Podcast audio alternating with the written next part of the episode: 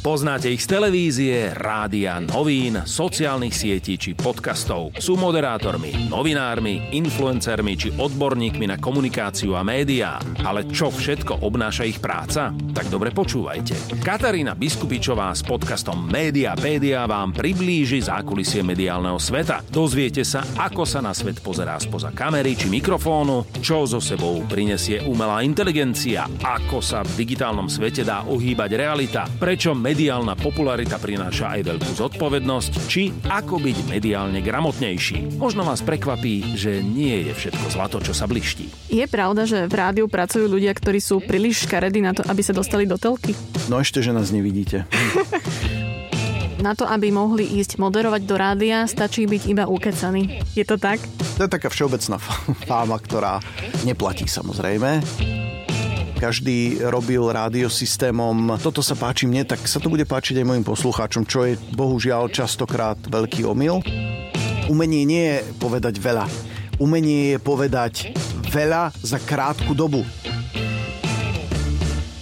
Vítajte pri novej časti podcastu Mediapédia a ja sa veľmi teším, že môj dnešným hostom je Majo Staráček, moderátor Rádia Express. Majko, čau. Ahoj, Katka. Ako sa máš? Fantasticky. to je to najhoršie, čo ti môže moderátor spraviť, keď ti začne odpovedať jednoslovne, je mi to jasné.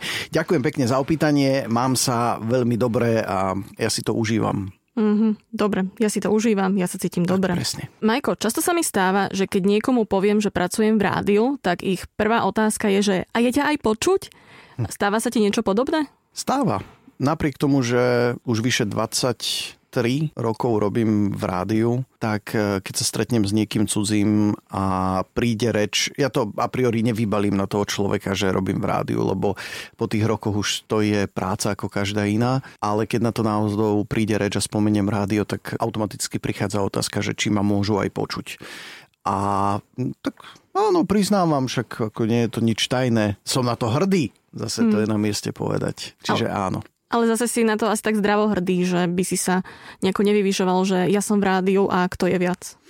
Na to asi nie je dôvod. Ja si myslím, že keď chceš robiť v rádiu a my sme aj učení ako moderátori, že musíme byť sami sebou a nemáme nič predstierať, čiže v momente, keď sa zapne červená, musíš pôsobiť presne tak isto, ako keď sa rozprávaš s kamarátom na pive, tak by bolo asi blbé nejak sa hrdiť alebo vyvyšovať nad ostatných, že robím v rádiu. Ako naozaj je to robota ako každá iná, je to najlepšia robota na svete, o tom potom, ale nemám pocit, že to by mi dávalo právo právo sa nejak vyvyšovať. Určite nie. Aké pracovné pozície vôbec existujú v rádiu v rámci programu? Lebo veľa ľudí si myslí, že jediné, čo sa tu dá robiť, je len rozprávať na ten mikrofón. Či už ako moderátor, alebo ako moderátor spravodajstva. Ako to je v Exprese? Toto je dobrá poznámka, ako to je v Exprese alebo podotázka, pretože to naozaj závisí na konkrétnom médiu. Keby sme sa rozprávali o slovenskom rozhlase, tam sú dramaturgovia, ja neviem, možno šéf dramaturgovia, scenáristi, ak ide o nejaké rozhlasové hry a toto všetko vlastne v prípade súkromných médií je tak povediať zgrupnuté do najdôležitejších pozícií, alebo lepšie povedané, náplň práce tých jednotlivých pozícií je kumulovaná. Pretože nemáme toľko ľudí a sme učení, alebo tá naša práca možno nie je až tak náročná, ako keď robíš aj relácie o vážnej hudbe a o folklóre, že tamto spektrum tých informácií a tých diel myslím, tých typov diel je oveľa, oveľa viac, čiže tam si to vyžaduje väčší počet ľudí. U nás to nie je tak namáhavé, zložité možno. Čiže ak by sme sa bavili napríklad o Exprese, tak e, program. No, hlavne program delíme na dve základné zložky a to je tzv. my to voláme, že plocha, čo sú teda tá časť moderátorská a spravodajstvo. To je základné rozdelenie, tie dva typy. Potom už tam máš ďalšie pozície, ako je, ak zoberieme to spravodajstvo, vždy je nejaký šéf spravodajstva v našom prípade zástupca šéf-redaktora alebo šéfa spravodajca, spravodajstva sú tam redaktori, sú tam moderátori správ, ktorí častokrát robia teda aj tú redaktorskú robotu. Nie je to len tak, že ten, kto číta správy, tak ich iba prečíta, ale sám si ich aj pripravuje. A potom tam máme ešte editora vysielania, ktorý je zodpovedný zase za nejakú koordináciu tých eh, jednotlivých ľudí, ktorí pracujú napríklad na tých veľkých správach.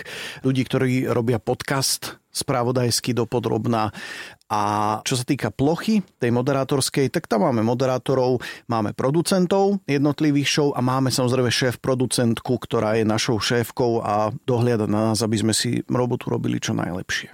Šéf programu, programový riaditeľ nad tým všetkým samozrejme, mm-hmm. náš Rastio. Ktorý má v našom konkrétnom prípade na starosti všetky 4 rozhlasové stanice. Áno, presne tak. E, čím sa vraciame k tej kumulácii náplne práce, pretože tak ako v slovenskom rozhlase každý okruh má nejakého svojho intendanta, alebo nazvime ho šéfa, tak e, u nás Rastio ako programový riaditeľ naozaj má na starosti po programovej stránke všetky štyri rádia, ale zároveň každé rádio má svojho šéf producenta, takže Rastio nerieši povedzme s moderátormi, čo sa bude vysielať v ich show, to riešia tí šéf producenti, ale zároveň dostáva nejakú spätnú väzbu od tých šéf-producentov, počúva to vysielanie pochopiteľne, takže musí mať prehľad, čo sa na jednotlivých staniciach deje po obsahovej stránke. No a tretia, veľmi, veľmi dôležitá zložka programu je hudobná dramaturgia. U nás to funguje tak, že keďže máme 4 stanice, na hudobnom oddelení sedia traja ľudia. Jeden je hlava hudby, alebo šéf hudby, ako len chceš, a potom sú to dvaja hudobní dramaturgovia, ktorí reálne pracujú s playlistom, vyrábajú playlisty, pracujú s archívom, zhrávajú nové nové pesničky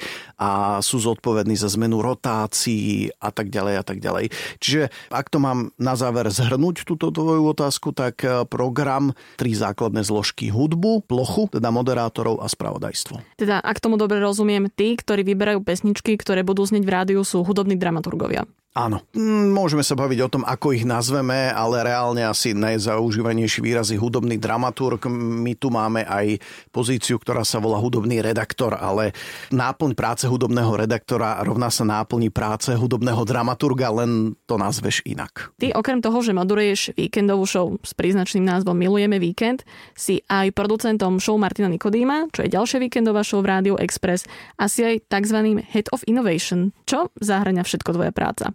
Keď som začínal v rádiu, tak e, moja priorita bola byť za mikrofónom. Netvrdím, že to dnes tak nie je, ale zároveň už e, na misky váh to dávam aj s tými ostatnými funkciami, ktoré v rádiu mám. Ak sa bavíme o produkovaní show Martina Nikodýma, tak tiež producent. Skôr by som to možno nazval, že supervízor, ak to nie je hanlivejšie označenie, alebo ak to nepôsobí nafúkanejšie, pretože reálne producentom si ty. Pretože ty s Martinom vyrábaš veci, pripravuješ, nahrávaš, pripravuješ aj, aj rôzne administratívne veci, alebo spracovávaš rôzne administratívne procesy, ktoré sú za tým. A ja už len viac menej dohliadam, ja si prečítam scenár, o čo Martin bude vysielať, spripomienkujem ak mám nejaké pripomienky k hudbe alebo k eh, hovorenému slovu a potom si to tak viac menej len po vás prekontrolujem. Mm-hmm. Ale medzi nami ja vám celkom dôverujem, takže nepočúvam každý vstup od slova do slova, skôr tak námatkovo si vyberám. Tak ti za seba aj Martina krásne ďakujem. No robíte to výborne, takže oh. viem, že sa na vás môžem spolahnuť. A... A čo sa týka Head of Innovation, to je ono sa to veľmi ťažko vysvetľuje. Ako Head of Innovation som zodpovedný za to, aby som zjednodušoval život moderátorom a komplikoval život technikom. Čo znamená, že ja niečo vymyslím, že aha, tuto je napríklad takáto novinka, povedzme technická, my by sme to vedeli využiť v rádiu. Tak prídem za technikmi a poviem, chlapci, toto by sme chceli. Chlapci nadšení, ako vždy. No a potom hľadáme nejaké riešenie a bavíme sa o tom, že či to je pre nás naozaj priateľné, či to je dobre, či to vieme nejak implementovať e, do toho nášho procesu výroby, tak povediac, keď to nazvem. Takže to je jedna z vecí. Ďalšia je, že zefektívňovanie procesov, čiže keď niečo robíme 20 rokov jedným štýlom a zrazu existuje jednoduchšia cesta, ako by sa to dalo robiť, alebo lacnejšia, ale alebo rýchlejšia, skrátka efektívnejšia, tak ja by som mal byť ten, kto sa zamyslí nad tým, že ako to urobiť ľahšie a prísť s návrhom, že opäť za technikmi takto a takto by sme to mohli robiť. A potom častokrát je to o tom, ale to je prirodzené v každej práci, že ľudia, keď sú zvyknutí na nejaký štýl práce, tak e, niekedy ich musíš presviečať, že ja viem, že ste na to boli zvyknutí, ale dajte šancu tomuto, pretože toto riešenie vám odteraz ušetrí oveľa viac roboty napríklad. A niekedy to ide ľahšie, niekedy ťažšie, ale v konečnom dôsledku ako všetci máme spoločný cieľ a pozerajúc na to z pohľadu moderátora, čo stále viem, keďže som za mikrofónom, je, chcem mať tú robotu jednoduchšiu a rýchlejšiu. Tak prečo si nepomôcť, keď nejaké riešenia existujú? Dá sa povedať, že v rámci tvojej práce Head of Innovation sleduješ aj technické trendy?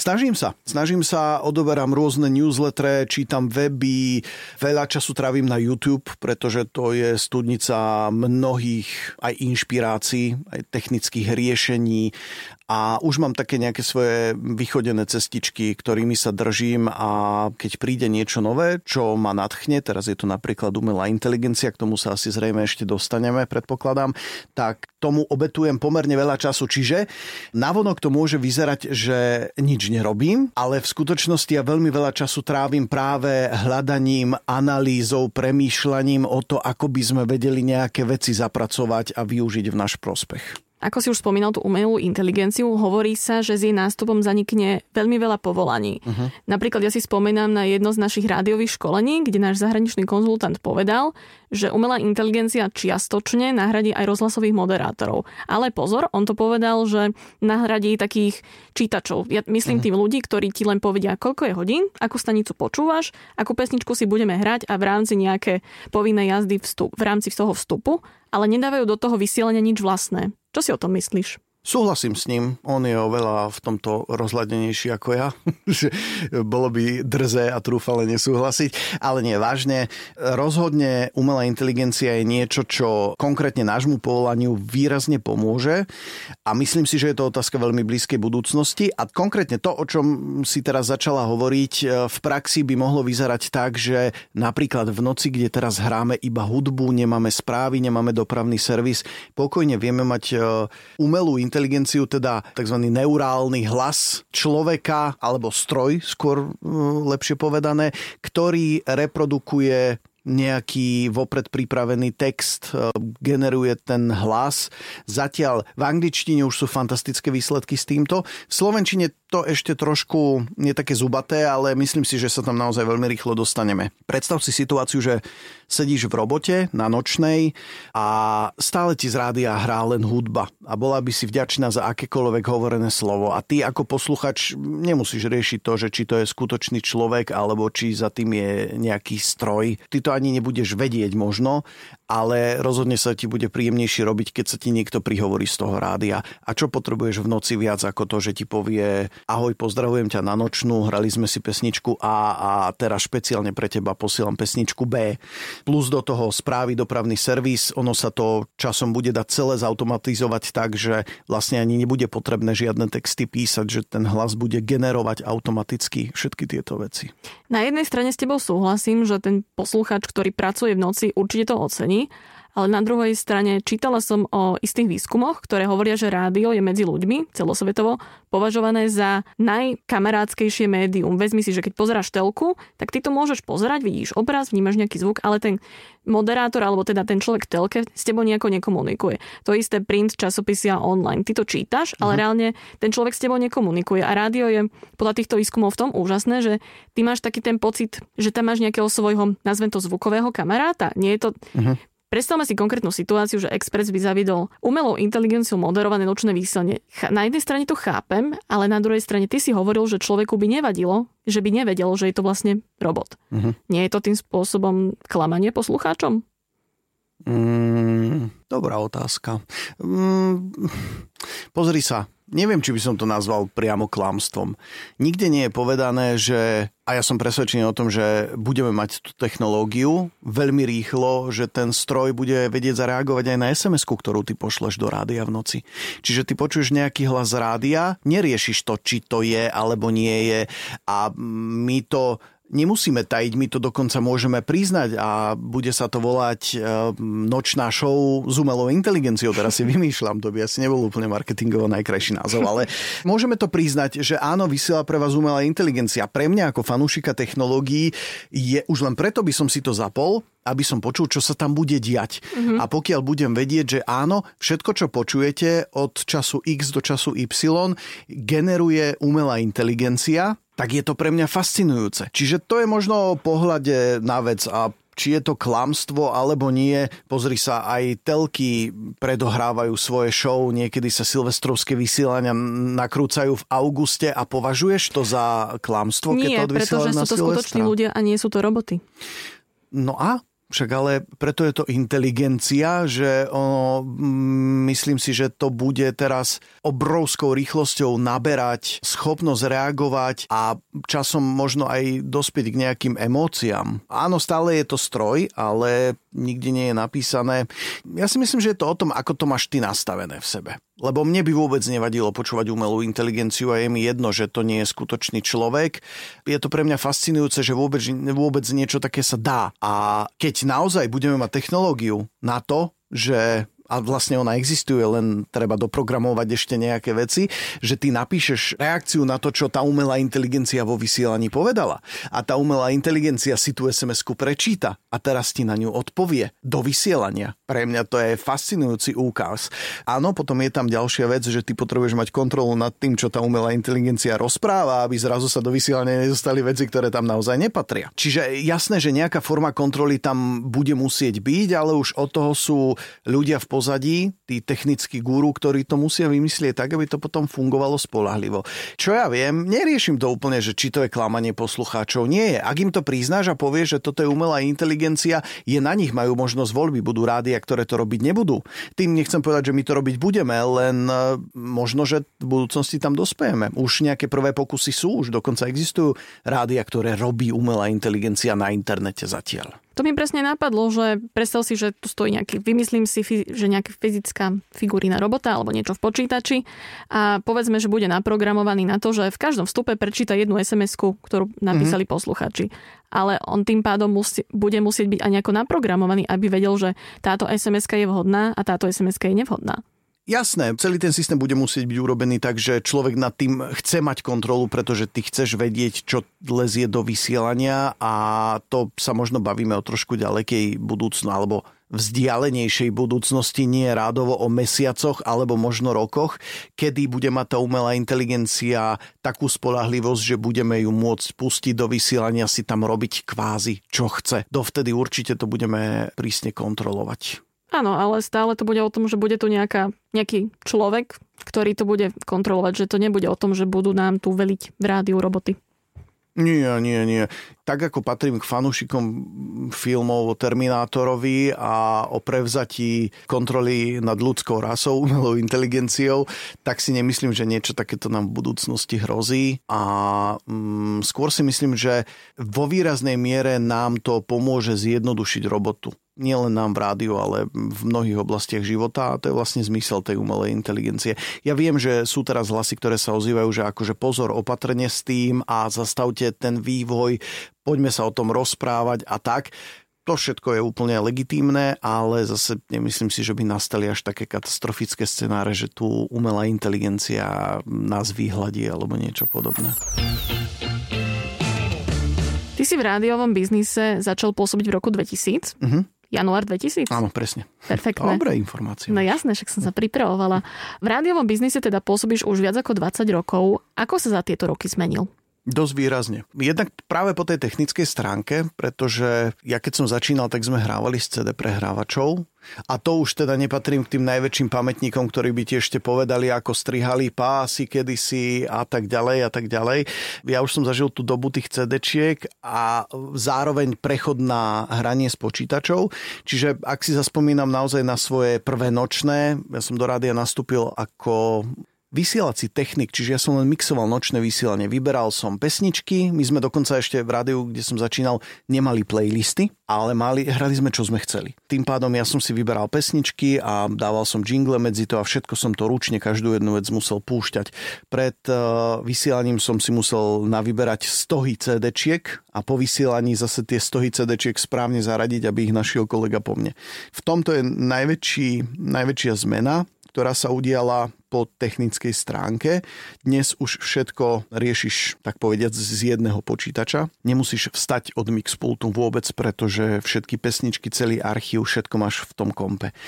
A čo sa týka obsahovej stránky, no tak sprofesionalizovalo sa rádio. My sme mm, robili rádio, to sa bavíme ale o druhej polovici 90. rokov, kedy ja som ešte v rádiu nebol, len som bol veľký fanúšik rádia. A vtedy sa to robilo intuitívne. Každý robil rádio systémom. Toto sa páči mne, tak sa to bude páčiť aj mojim poslucháčom, čo je bohužiaľ častokrát e, veľký omyl a už množstvo rádií na tento pocit zakapalo. Express bolo z okolností prvé profesionálne naformátované rádio na slovenskom trhu, ktoré si dalo spraviť veľkú štúdiu, volá sa to Mapping Study. Zistili, že aké sú potenciály, čo chcú ľudia hlavne počúvať, tak ako sa, a to nie je žiadne tajomstvo, testuje hudba, ktorá sa hrá. Keby som to mal tak škaredo povedať, tak rádio je čistý biznis dnes. Je to bežná firma, ktorá sa riadi marketingom nejakými číslami a v prípade rádia sú to práve prieskumy obľúbenosti moderátorov, relácií rôznych, napríklad súťaží v našej prípade SMS hry, takisto teda tej hudby a na základe toho sa robia rozhodnutia, upravuje sa programová štruktúra a tak ďalej. To nie sú žiadne tajné veci, to sa dá normálne dočítať aj vlastne na internete, takto tie rádia fungujú, je to úplne normálne. V zahraničí sa to robí oveľa, oveľa dlhšie, na Slovensku bol Express prvý, kto prišiel takto. A áno, sú ľudia, ktorí na jednej strane povedia, že No ale teraz už tie rádia sa nerobia tak so srdcom. Ale to vôbec nie je pravda. Ako ľudia, my tu v rádiu vieme veľmi dobre, že my, e, náš prístup k práci sa nejako nezmenil.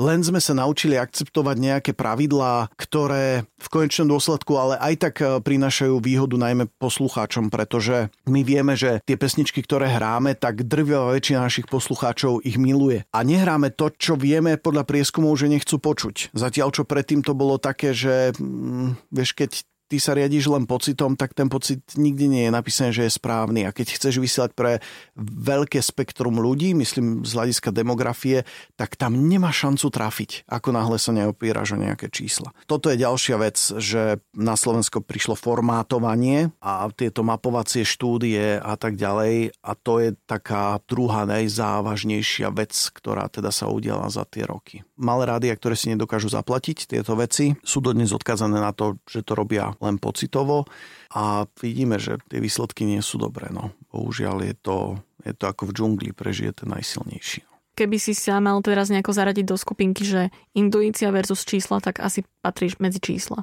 Takto. Tí ľudia, ktorí so mnou robia, tak ti jednoznačne povedia, že ja som zastancom pravidiel, ja milujem pravidla aj v bežnom živote a dodržiavam ich a v živote nechodím okolo pokladní do predajne potravín, keď viem, že sa má chodiť tou druhou stranou a tak ďalej.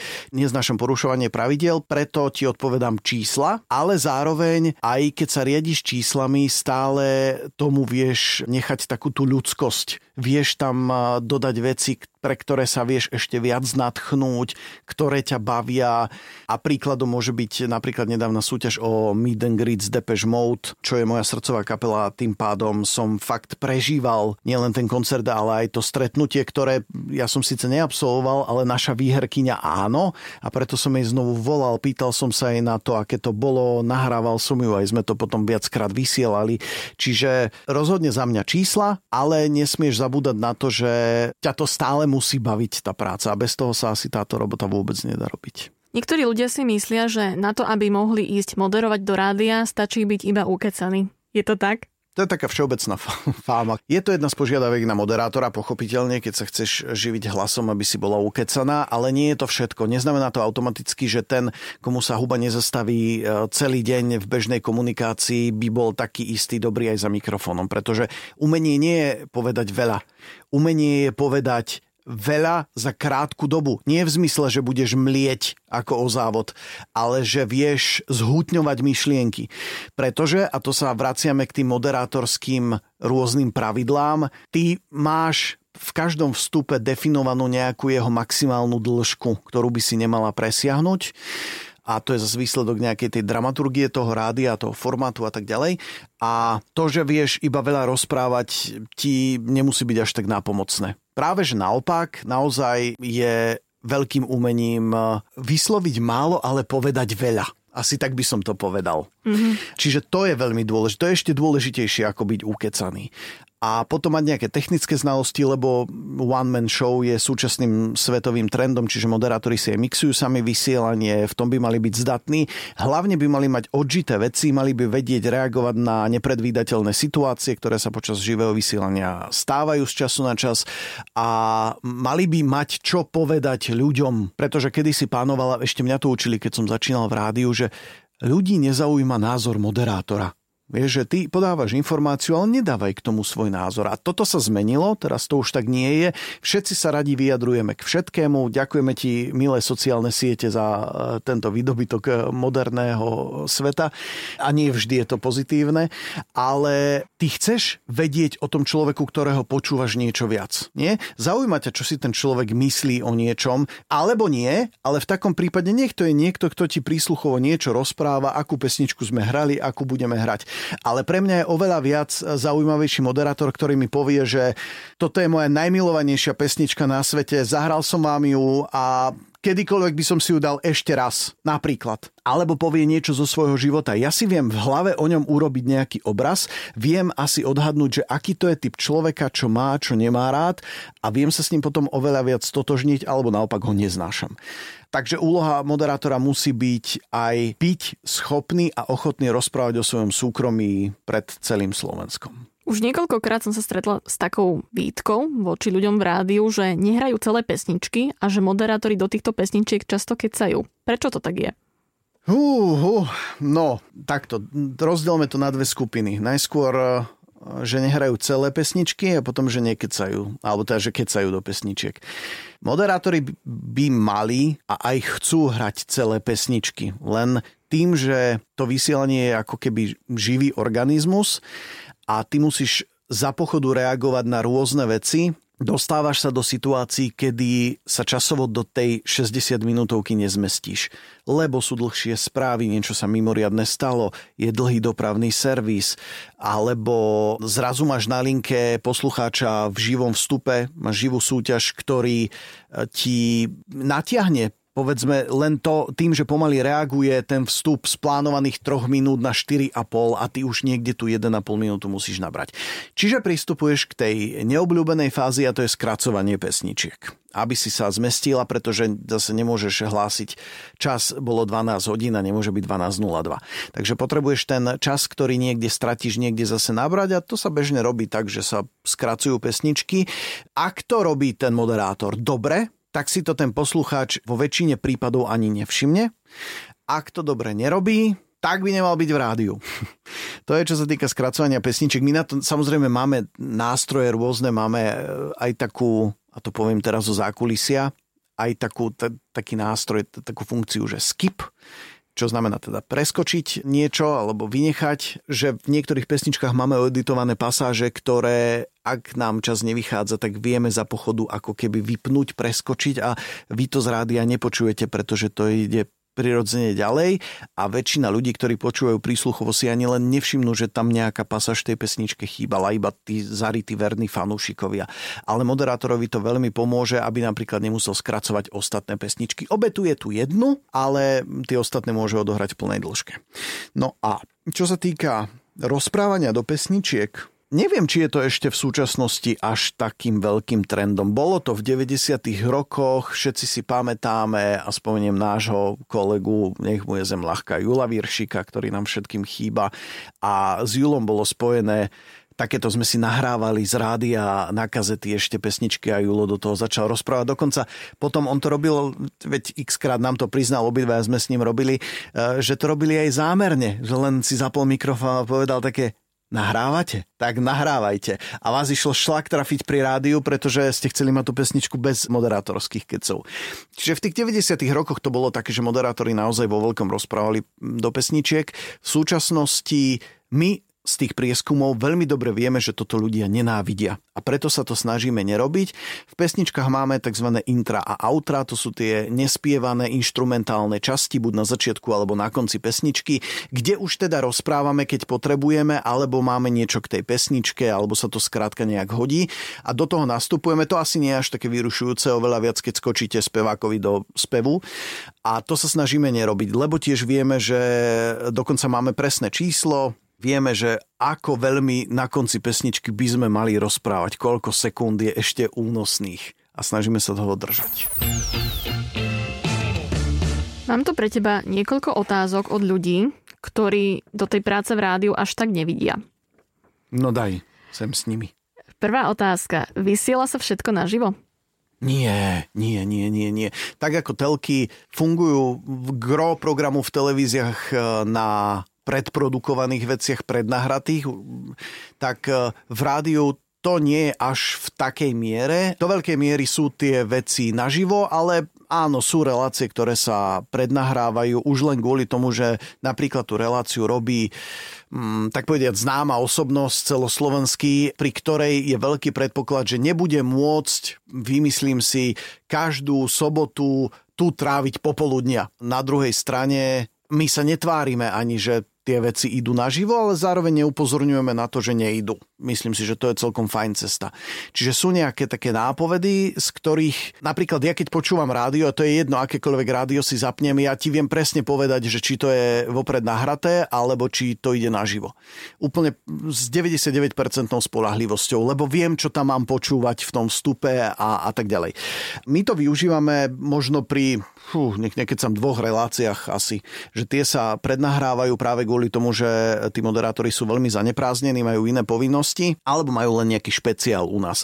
Ale to bežné prúdové vysielanie, to ide vždy naživo. Tam to nikdy nevyužívame. Viem, že sú rádia, ktoré prednahrávajú aj bežné prúdové vysielanie ale to nie je náš prípad, pretože vždy každý moderátor ti povie, že ako náhle predohrávam niečo dopredu, tak už sa tam stráca taká tá priama emócia, ktorú máš v tej chvíli, keď si zapneš ten mikrofón a rozprávaš, lebo chvíľu predtým ti prišla sms ktorá ťa naštvala alebo naopak potešila, dočítala si sa, vyšla nejaká nová správa, na ktorú môžeš bezpro, bezprostredne reagovať a toto všetko sa tým prednahrávaním stráca. Čiže sú veci, ktoré sa predohrávajú, ale my sa snažíme robiť to čo najmenej. Povedz svoj najväčší trapas z vysielania. A ja som ho už eh, v Exprese viackrát do vysielania aj povedal. Uh, v tom rádiu, kde som začínal, eh, bola relácia Vaši naši jubilanti, myslím sa to volalo, alebo tak ešte doteraz sa to vysiela, aj to rádio existuje.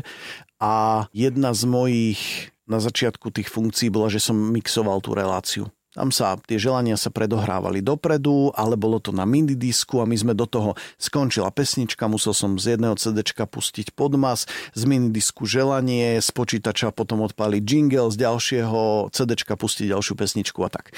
A ja som nemal niekedy napísanú konkrétnu pesničku v tomto konkrétnom prípade, o ktorom teraz idem hovoriť, som mal poznámku, že vyber tam niečo od mamy. Ale ja nie som repete pozitív, ani tieto hudobné šlágre mi až tak veľa nehovoria a tak som išiel do archívu, dal som vyhľadať mama a našiel som, myslím, že pesnička o mame sa to volalo, volá od Ivana Krajíčka, ale dodnes si pamätám začínajúce slova tej pesničky. Tá pesnička bola po želaní, po gratulácii k storočnici máme. Zvony nás privolali sem, zvony kalichy chryzantem s vesťou, že umiera mama. Pod líca bledé ako vosk, peť synou vkladá nežný bosk, na boskoch zaspíš sná. Mama.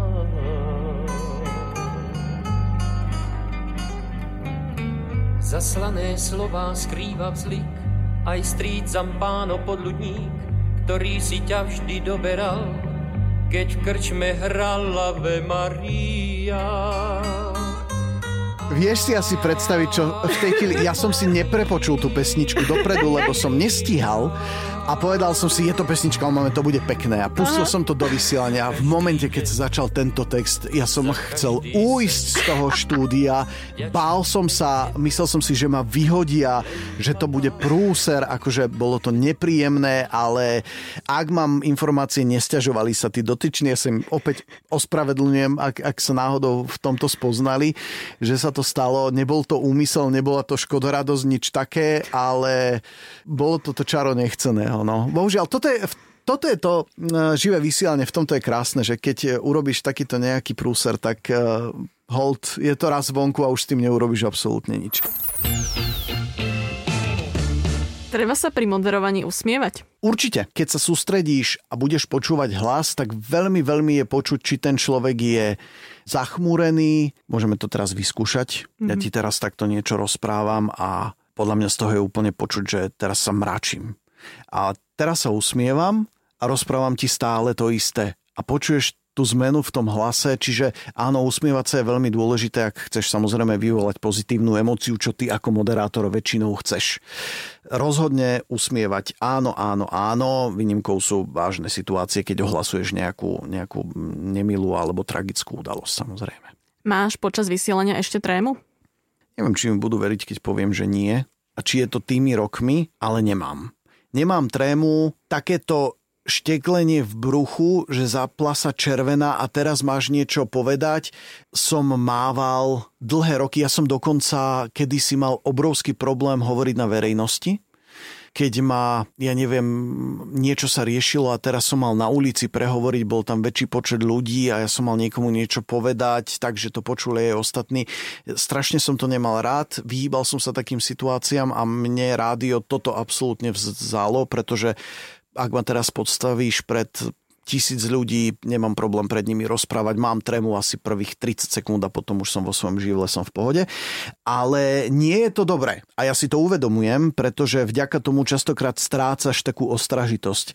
Moderátor by mal vždy vedieť, čo chce povedať, hlavne ako chce začať vstup, pretože existuje taký výraz, použijem odborný, že ear catcher, ako chytanie ucha, ktorý znamená, že moderátor má len pár sekúnd potom, ako začne rozprávať na to, aby povedal niečo, čo tých ľudí upúta. A tým, že tú trému nemáš, nemáš trému z červenej v tomto prípade, tak častokrát sa dostaneš do situácie, že zapneš si mikrofón, vieš, že máš niečo povedať, ale v zásade riešiš v hlave až vo chvíli, keď začneš rozprávať, čo vlastne ideš povedať, čo je e, cesta do pekla, pretože sa niekedy môžeš zamotať a nedostaneš sa z toho nejako von a nevieš zrazu zhutňovať myšlienky, lebo ty za pochodu rozprávaš a rozmýšľaš, čo budeš rozprávať.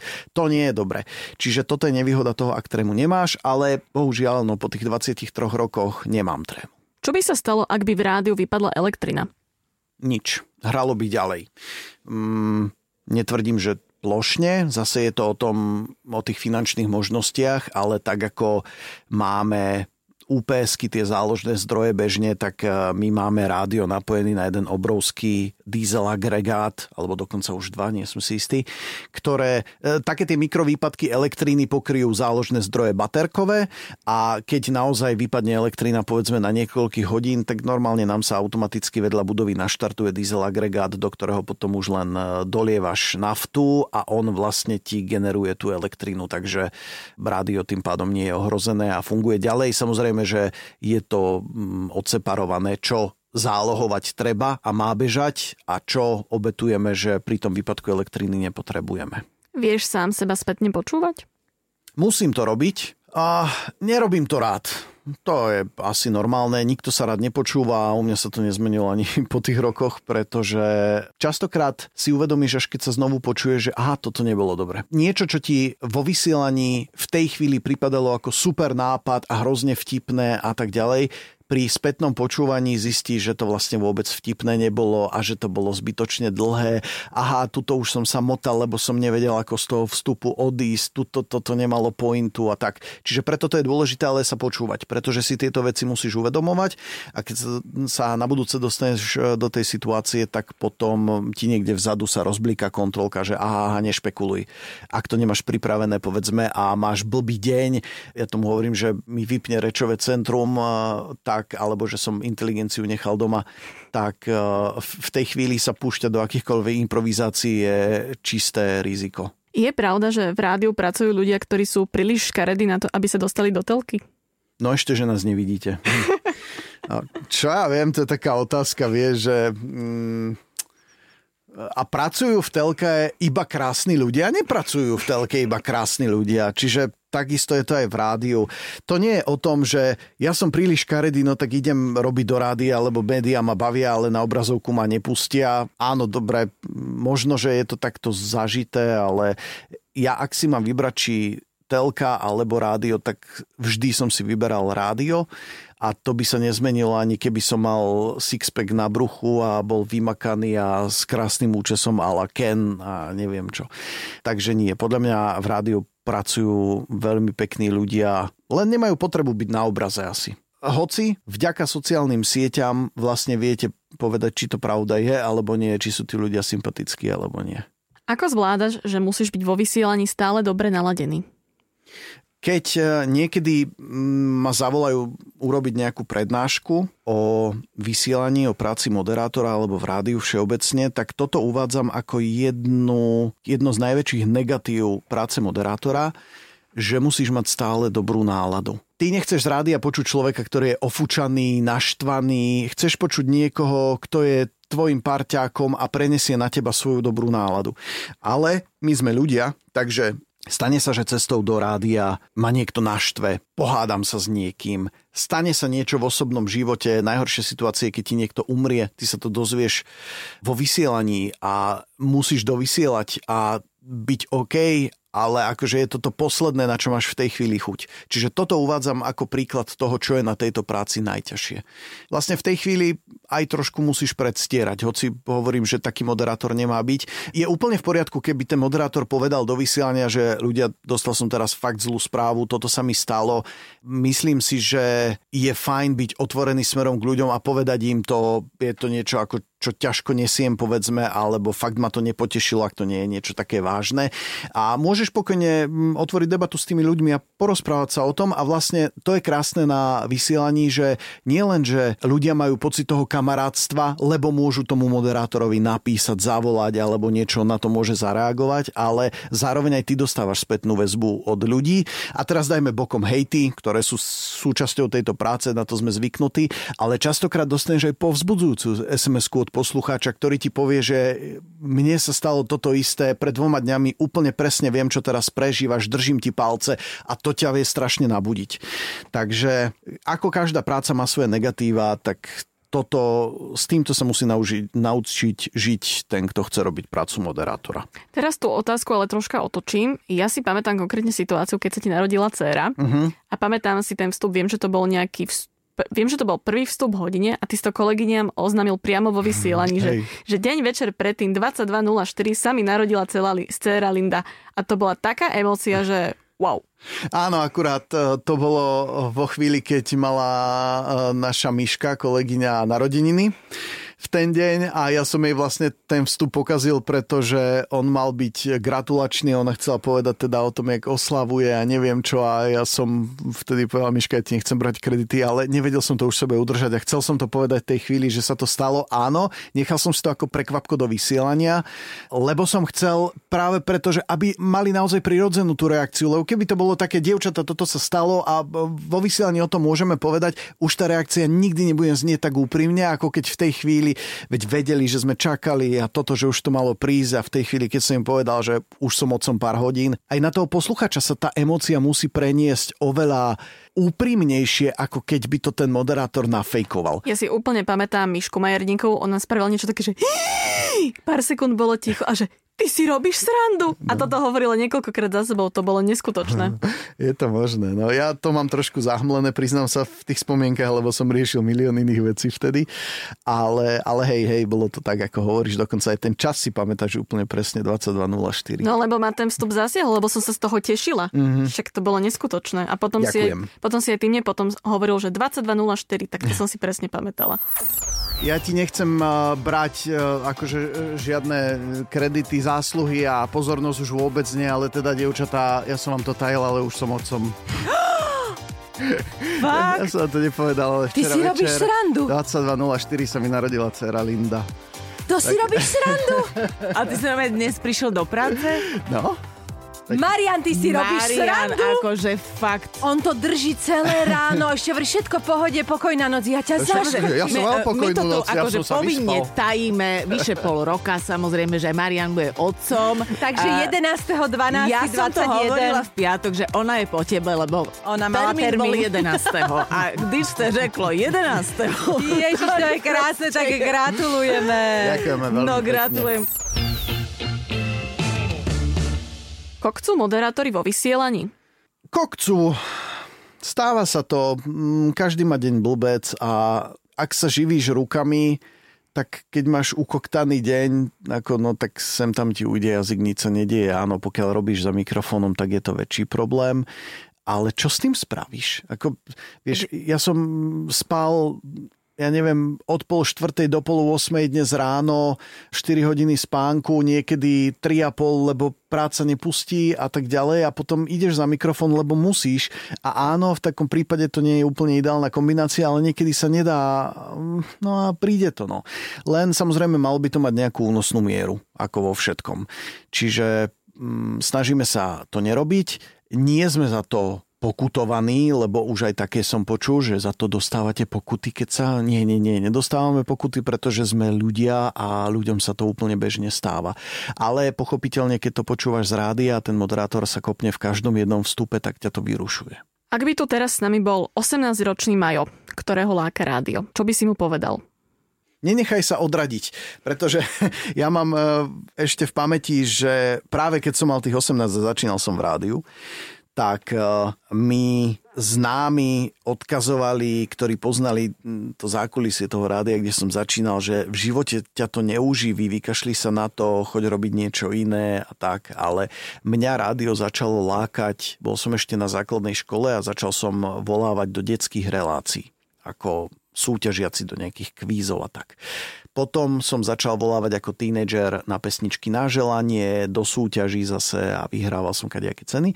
No a keď som mal 18 a to rádio robilo konkurs, tak som šiel na konkurs a nejakým zázrakom, nechápem, čo sa vtedy stalo, som tým konkurzom prešiel a už ma to nepustilo. No a keď potom prišli tie hlasy, už som bol v tom rádiu na začiatku, lebo to bol môj maturitný ročník, tak keby som ich bol poslúchol vtedy, tak dnes možno robím niečo úplne iné. Možno sedím na Bahamách s vyloženými nohami v húpacej sieti, alebo ja neviem čo a som strašne super e, mega bohatý influencer, neviem.